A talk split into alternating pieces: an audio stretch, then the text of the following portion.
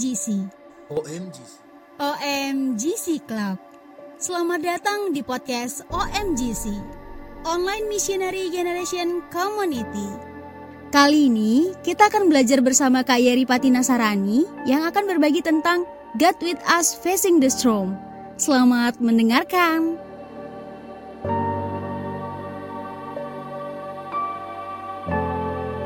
Puji Tuhan, Shalom, selamat malam semuanya, apa kabar? Uh, senang sekali bisa ada bersama-sama dengan teman-teman sekalian. Saya percaya hari ini ada sesuatu yang baru yang Tuhan mau berikan dalam kehidupan setiap kita. Uh, dan percayalah bahwa suka tidak suka, percaya tidak percaya, semua kita pasti akan menghadapi yang namanya tantangan atau badai dalam kehidupan. Ada tantangan dan badai yang nggak bisa ditengking atau ditolak. Sekarang kalau saya memberikan sebuah pertanyaan uh, sederhana bagi 75 partisipan pada malam hari ini. Kira-kira mana yang kita pilih dalam hidup ini? Masalah kita selesai atau pundak rohani kita makin kuat? Dan kalau yang kita pilih pundak rohani kita makin kuat, maka jangan salahkan Tuhan atau siapa pun. Hidup kita ini dipenuhi dengan badai tantangan. Saya mau mengajak kita memulai dengan menghormati setiap tantangan yang ada dalam kehidupan setiap kita. E, percayalah bahwa semua orang membutuhkan tantangan. Daud membutuhkan Goliat, Petrus membutuhkan badai. Kita juga membutuhkan tantangan dalam kehidupan ini. Itu sebabnya setiap orang yang mendengar firman Tuhan, pasti firman membentuk orang tersebut untuk tidak menjadi pribadi yang gampang galau, baperan, cengeng, gampang menyerah, Firman akan membentuk seseorang menjadi pribadi yang tangguh, yang kuat, yang nggak cengeng, yang nggak gampang menyerah, yang nggak takut menghadapi badai, ya, yang tahu persis bagaimana cara mengatasi setiap badai yang ada dalam kehidupan. Nah itu sebabnya, saudara, eh, teman-teman, kenapa kita kadang-kadang menjadi takut, kadang-kadang kita menjadi gentar, bahkan kita menjadi kalah. Karena sebenarnya kita tidak tahu apa yang menjadi kekuatan yang Tuhan berikan dalam kehidupan kita. Eh, teman-teman mesti tahu bahwa dasar kekuatan untuk menghadapi apa pun sudah Tuhan berikan dalam kehidupan kita. Dengar baik, kalau kita tidak menaklukkan masalah, maka masalah yang akan menaklukkan kita. Kalau teman-teman tidak bisa menaklukkan masalah keuangan, maka masalah keuangan akan menaklukkan kita. Kalau teman-teman nggak bisa menaklukkan masalah keluarga, maka masalah keluarga yang akan menaklukkan kita. Kalau teman-teman nggak bisa menaklukkan masalah orientasi seksual kita yang mungkin menyimpang atau salah, maka masalah itu yang akan menyelesaikan kita. Nah itu sebabnya penyertaan Tuhan, kebersamaan kita dengan Tuhan, harusnya juga memicu satu kekuatan besar dalam kehidupan kita, sehingga kita juga bisa mengalahkan banyak hal, termasuk badai yang ada di dalam kehidupan setiap kita. Mari kita lihat Yohanes 6 ayat 16 sampai ayat yang ke-21. Saya ajak setiap kita melihat Yohanes 6 ayat 16 sampai ayat yang ke-21. Yohanes 6 ayat yang ke-6 16 sampai ayat 21. Dan ketika hari sudah malam, murid-murid Yesus pergi ke danau, lalu naik perahu dan menyeberang ke Kapernaum. Ketika hari sudah gelap, Yesus juga belum Yesus belum juga datang mendapatkan mereka. Sedangkan laut bergelora dengan air kencang. Sesudah mereka mendayung kira-kira 2-3 mil jauhnya, mereka melihat Yesus berjalan di atas air mendekati mereka. Maka ketakutanlah mereka. Tetapi ia berkata kepada mereka, Aku ini, jangan takut. Mereka mereka mau menaikkan dia ke dalam perahu dan seketika juga perahu itu sudah sampai ke pantai yang mereka tuju. Sekarang saya tanya, eh, saudara harus tahu peristiwa sebelum cerita ini ditulis adalah Yesus memberi makan 5.000 orang, laki-laki, belum perempuan dan anak. Lalu dengan sengaja, saya ulangi, dengan sengaja, saya ulangi lagi, dengan sengaja Yesus memerintahkan murid-murid untuk pergi ke satu tempat dengan perahu Pertanyaannya, apakah Yesus tahu murid-murid akan menghadapi badai ketika mereka berjalan dengan perahu? Iya. Jadi pertanyaan jadi jadi kesimpulannya adalah Yesus sengaja memerintahkan murid-muridnya ke tengah badai, ke tengah masalah, ke tengah pergumulan. Yesus tidak pernah memerintahkan murid-muridnya untuk lari ketika badai ada. Yesus memerintahkan murid-muridnya untuk pergi menghadapi badai. Memang tidak dalam pengertian murid-murid secara keseluruhan. Tapi menurut saya itu adalah salah, salah satu implementasi bagaimana Tuhan membangun anak-anak Tuhan hari-hari ini. Akhirnya kita mesti menyadari bahwa pelayanan, persekutuan doa, gereja, komsel, apa pun namanya, bukanlah bless me club. Tempat orang-orang nyari jodoh, nyari berkat, nyari kesembuhan, nyari kekuatan, nyari nyari penghiburan. Tapi ternyata tempat di mana Tuhan hadir juga merupakan tempat pelatihan di mana anak-anaknya ditempa, dididik untuk bisa menghadapi badai dalam kehidupannya. Tidak bergantung dengan orang, tidak menyalahkan orang lain, tidak menyalahkan Tuhan, tapi memiliki sifat yang positif dan sikap yang positif sekalipun sedang di dalam badai. Sekalipun sedang di dalam badai. Nah, nah saudara tahu pada uh, di, di kan yang ditulis di Yohanes ditulis juga di Lukas iya, di Matius juga iya. Dan ternyata mereka itu ketakutan menghadapi badai. Badai adalah kekuatan yang sanggup membuat kita takut. Ada hal-hal yang akan membuat seakan-akan Matius, Markus, Lukas hilang di kepala kita. Badai yang punya daya kuat untuk menghancurkan kehidupan kita. Badai yang benar-benar nyata dalam kehidupan kita. Dan Yesus sengaja membawa anak-anak Tuhan menyeberang menuju pusat badai. Dan ketika murid-murid ketakutan panik, bahkan ketika Yesus muncul mereka sempat menyebutkan hantu, Saudara, Yesus datang tidak menghakimi. Tidak menghakimi. Dia berkata, tenanglah, aku ini, jangan takut. Oke, sebelum saya lanjutkan, saya mau tanya. Kalau yang mau jawab, silakan uh, boleh ketik di kolom chat. Pertanyaan yang mudah dijawab. Menurut teman-teman, mana tempat yang lebih aman? Di darat atau di laut? Mana tempat yang rasa aman dalam hati kita lebih kuat ketika kita ada di tengah daratan atau lautan. Itu pertanyaan yang ya nggak usah ditanya lah. Darat diinjak masih tanah, gitu. Laut ya ada yang luar angkasa ya terserah lah.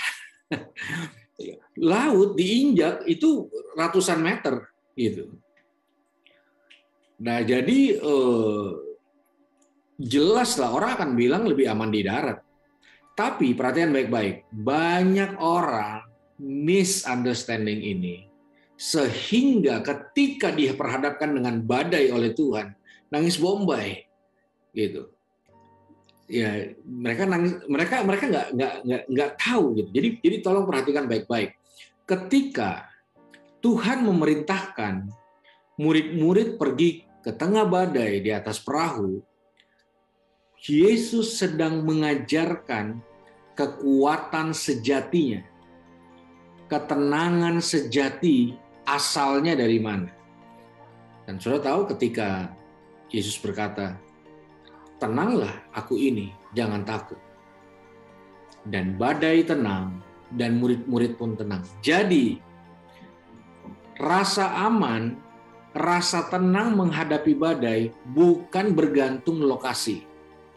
Kan teman-teman ada dari berbagai lokasi pada malam hari ini. Bukan bergantung lokasi. Rasa aman, rasa tenang sangat bergantung pada perkataan Tuhan yang hidup, yang termanifestasi dalam kehidupan kita. Jadi di mana pun kita berada, kalau tidak ada perkataan Tuhan yang kita izinkan termanifestasi dalam kehidupan setiap kita, maka kita tidak akan mengalami kekuatan yang sejati, kemenangan yang sejati.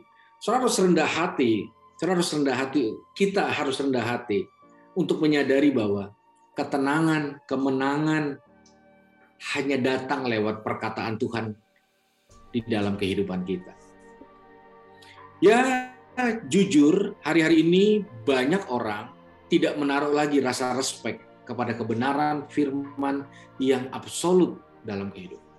banyak orang lebih tertarik dengan hal-hal lain ya. Tapi ya jujur, kadang-kadang saya ketemu dengan banyak orang yang ketika pujian penyembahan, apalagi pada perayaan Natal, semua perayaan mereka bersemangat untuk mengikuti. Tapi pas firman, entah kenapa, tiba-tiba bisa ngantuk berat, nggak konsentrasi, bercanda, dan sebagainya. Aneh. Part yang paling sulit dilewati kadang-kadang dalam rangkaian ibadah adalah firman. Dan banyak orang berharap ketika pemberitaan firman adalah kapan cepat selesainya nih. Seperti itu. Dan jadi malam ini eh, teman-teman eh, saya ingin memberitahu bahwa saya nggak punya saya nggak punya alternatif lain yang akan membuat kita menjadi orang hebat di tengah badai kecuali perkataan firman yang diucapkan, yang kita baca, yang kita cari tahu, yang kita pelajari, terlebih yang kita hidupi. Ingat, Matius 7 bilang gini, orang yang bijaksana adalah orang yang mendengar perkataan Tuhan tapi melakukannya. Seingat Matius 7. Lalu dikatakan gini, orang itu saking bijaksananya dia membangun rumah bukan di atas pasir, tapi dia membangun rumah di atas batu karang yang teguh. Nah, membangun rumah di atas batu karang yang teguh itu berarti basicnya adalah mendengar dan melakukan firman. Itu dan badai datang, banjir datang, rumah itu tetap kokoh dan tetap kuat. Saya ya tidak tidak menyerah sih, tapi uh, jujur mengalami begitu banyak kesulitan untuk mendorong orang suka sama firman. Gitu. Suka sama pengajaran susah gitu loh. Saya buat satu konten bersama teman-teman Majelis Lucu Indonesia. Namanya uh, Domba Tersesat ya kalau digimikin dengan lucu-lucu orang semangat dengan pertanyaan-pertanyaan yang aneh-aneh. Ya orang-orang orang ya orang orang orang suka lah. Tapi pada dasarnya kalau nggak ada digimikin kalau nggak ada diseru-seruin orang orang nggak suka sama firman. Gitu. Ya mesti dihadirkan lah apa dan sebagainya. Dan ya saya dari hati saya yang paling dalam eh, teman-teman sekalian bahwa ya kalau kita mengusung bagi tema bagaimana menghadapi badai, saya rasa tidak ada kekuatan lain yang didatang oleh firman. Berapa jam kita uh, bermain sosial media, beberapa jam kita kita uh, kita membahas firman Tuhan, belajar firman Tuhan. Firman punya tempat seberapa besar sih dalam kehidupan kita? Nah, sebesar itulah kekuatannya, gitu. Jadi uh, saya mengajak setiap kita, yuk miliki satu kehausan dan kelaparan supaya kita menjadi seseorang yang tidak dicokokin terus, disuapin terus oleh kebenaran uh, uh, untuk bisa menerima firman.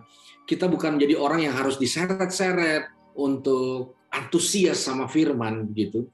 Ya karena pada dasarnya sekali lagi hanya orang yang bersentuhan yang menghidupi kebenaran firman Tuhan, yang pada akhirnya memperoleh kekuatan yang besar untuk menaklukkan begitu banyak hal tantangan dalam kehidupannya. Gitu. Jadi pada akhirnya itu akan dikembalikan ke ke ranah kita masing-masing. Bagaimana uh, kita uh, memulainya? Nah, ada dua poin pada malam hari ini uh, saya ingin share. Pertama, bagaimana cara kita mendengar itu menentukan orang punya cara mendengar masing-masing gitu. Ada orang yang gini, anak-anak itu punya kecenderungan hanya mau dengar yang dia butuh dan dia mau. Begitu yang disampaikan di luar yang dia mau, dia pasti cari cari sesuatu untuk uh, mengatasi hal uh, kebosanan karena kupingnya uh, tidak nyaman dengan apa yang dia nggak mau dengar. Sama, kalau saudara dengar firman, termasuk malam hari ini misalnya ya, saudara sambil ngeliat-ngeliat yang lain, saudara nggak konsentrasi gitu, saudara gambar-gambar, saudara uh, scrolling-scrolling, saudara uh, buka-buka sosmed dan sebagainya, which is nggak ada yang tahu, ya saudara nggak, saudara kehilangan esensinya. Dan nggak ada yang tahu juga istilahnya, uh, tapi itu sifat kekanak-kanakan, karena anak-anak hanya mau dengar yang dia butuh, yang dia mau. Satu saat saya ngomong, dan ada anak-anak di dalam satu ibadah. Anak-anak itu mungkin ngomong gini di dalam hatinya ya, namanya juga anak-anak. Ini Om Botak ngomong lama banget di depan. Eh dia bangkit berdiri loh. Terus dia jalan, bosen dia. Ya sudahlah, itu kan anak-anak. Tapi bayangkan kalau kayak kita nih orang dewasa. Siapakah yang khotbah hari ini? Wah, kalau yang khotbah hari ini keren. Tapi kalau yang khotbah kakak itu, ah mendingan ngopi deh. Mendingan mendingan tutup aja uh, videonya main game, ngobrol tinggal. Nanti pas balik lagi pujian penyembahan, pas ngobrol-ngobrol seru banget. Apalagi pas curhat-curhatan, oke. Tapi kalau firman kakak ini, ah mendingan gak usah deh. Itu kekanak-kanakan. Padahal kekuatan kita datangnya dari situ dari situ. Kalau saudara dengar, arti gini, saya pun mengalami hal yang sama. Kita tuh mesti melatih kapasitas mendengar kita dan bertumbuh hari demi hari. Supaya kita nggak menjadi orang yang, aduh udah mulai menit ke 30, menit ke 20, kita udah kelengan, aduh kapan selesainya nih, kapan selesainya nih, kapan selesainya nih, aduh, aduh udah tahu, aduh, aduh udah tahu dan sebagainya. Dan ya Aneh tapi nyata, tapi banyak anak Tuhan melakukan hal itu. Ibarat kalau orang naik pesawat, lalu pramugarinya mulai memberitahu soal gini loh cara pasang sabuk pengaman, dan banyak orang di momen yang itu pasang musik dan tidur. Nah, saya mendorong setiap kita pesan sederhana. Hormati firman Tuhan. Hormati firman Tuhan. Saya nggak tahu gimana caranya. Masing-masing orang berbeda. Tapi temukan cara supaya kita tuh suka sama firman. Kita tuh haus sama firman. Kita tuh bisa terpesona sama firman. Eh, cari, cari jalan, cari cara. Bosan baca Alkitab, saudara bisa baca buku, saudara bisa download, saudara bisa lakukan apa aja, apa aja. Gitu. Tapi jangan biarkan porsi mendengar firman itu kayak receh gitu loh. Nanti kalau kita udah capek main game, capek buka-buka sosial media, baru itu yang belakangan. Atau ya kita cuma mendengar firman dari ibadah zoom zoom seperti ini aja gitu. Jadi kita kita ada orang yang berbicara seperti saya dan dan uh, ya sudah gitu. Um, saya mendorong setiap kita, mari karena mau di darat mau di air kalau nggak ada firman sama aja bohong. Saudara mau di zona hijau, kalau nggak ada firman sama aja bohong. Gitu. Saudara mau di tempat yang paling nyaman, sebutlah. Tapi kalau nggak ada firman, minimal kita tuh nggak punya rasa tenang untuk menghadapi begitu banyak hal dalam kehidupan setiap kita. Gitu. Itu sebabnya ya apa ya eh, bahasanya kepo gitu. Kepo lah kepo lah akan firman Tuhan. Jangan dengar firman berdasarkan siapa yang ngomong gitu milikilah satu gaya hidup untuk benar-benar suka dan mendengar firman Tuhan. Cara mendengar menentukan bobot yang kita dengar. Selama cara kita dengar setiap kali kita dengar firman Tuhan kita kita kita sambil lalu lalang kita sambil baca baca kita sambil nulis tulis kita sambil kita nggak kasih konsentrasi ya nggak ya nggak ada yang tahu juga tapi ya saya berani berkata bahwa kita sedang kehilangan sebuah esensi dari kekuatan sejati yang datangnya dari Tuhan Saudara banyak orang ber, ber, bermimpi ketemu Tuhan dalam mimpinya, ketemu mendengar suara Tuhan audible. Yang paling mudah, 90% dari suara Tuhan adalah firman Tuhan. Firman Tuhan. Itu. Firman Tuhan.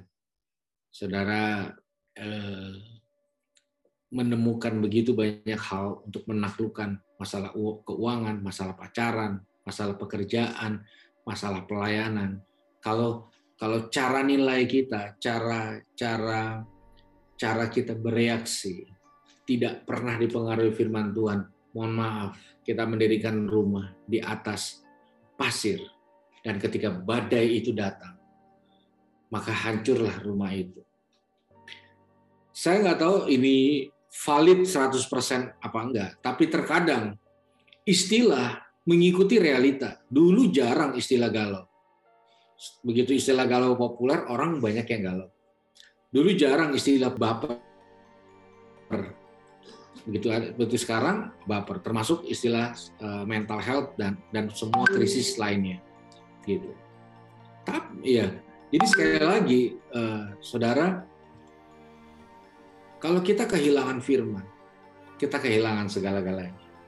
Nah, saya yakin Yesus lahir di dalam hati kita. Semua yang terjadi dan bergerak di muka bumi ini sebenarnya adalah satu clue untuk menyadarkan kita bahwa segala sesuatu akan berlalu kecuali perkataan Tuhan. Perkataan yang datangnya dari Tuhan. Saya tahu kadang dalam membaca firman kontra logika. Seorang tokoh bernama Larry King, seorang pembicara dunia yang terkenal. Ketika ditanya, siapa orang terakhir yang kamu pengen wawancara? Lalu dia sebut Yesus. Lalu ditanya, kalau kamu wawancara Yesus, apa yang kamu mau wawancara? Lalu dia bilang, saya mau tanya sama Yesus, apakah ibunya benar-benar seorang yang masih perawan ketika melahirkan? Dan dia ketawa terbahak-bahak. Dunia ini sedang mentertawakan firman. Dunia ini sedang sedang meledek. Dunia ini sedang sedang melepaskan ejekan-ejekan terhadap firman, tampar pipi kanan, kasih pipi kiri, terlebih baik memberi daripada menerima, komitmen, mengasihi, mengampuni. Dunia ini sedang melepaskan respek terhadap kebenaran firman Tuhan. Dan saya mengajak setiap kita, bangkitkan rasa haus dan lapar kita akan firman Tuhan. Saya berdoa malam hari ini, saudara. Di mana pun saudara berada, mari kita minta rasa haus dan lapar akan firman Tuhan. Tanpa firman, badai akan terus menghancurkan hidup kita, menghancurkan keuangan kita, menghancurkan hubungan kita, menghancurkan masa depan kita. Dengan firman, bukan dengan kekuatan kita sendiri, maka saudara dan saya akan mencapai garis akhir yang penuh kemenangan bersama Tuhan yang ajaib. Jadi saya berdoa Natal ini munculkan juga kehausan dan kelaparan akan firman-Nya. Sehingga lewat firman-Nya kita berdiri di batu karang yang kokoh. Orang frustasi mau menjatuhkan kita. Karena ada sesuatu yang nggak mungkin bisa dijatuhkan, yaitu firman yang ada di dalam kita.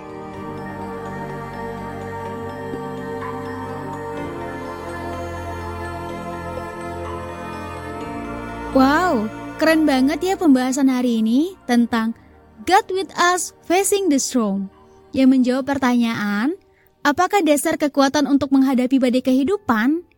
Ya, perkataannya yang tertulis dalam firman-Nya.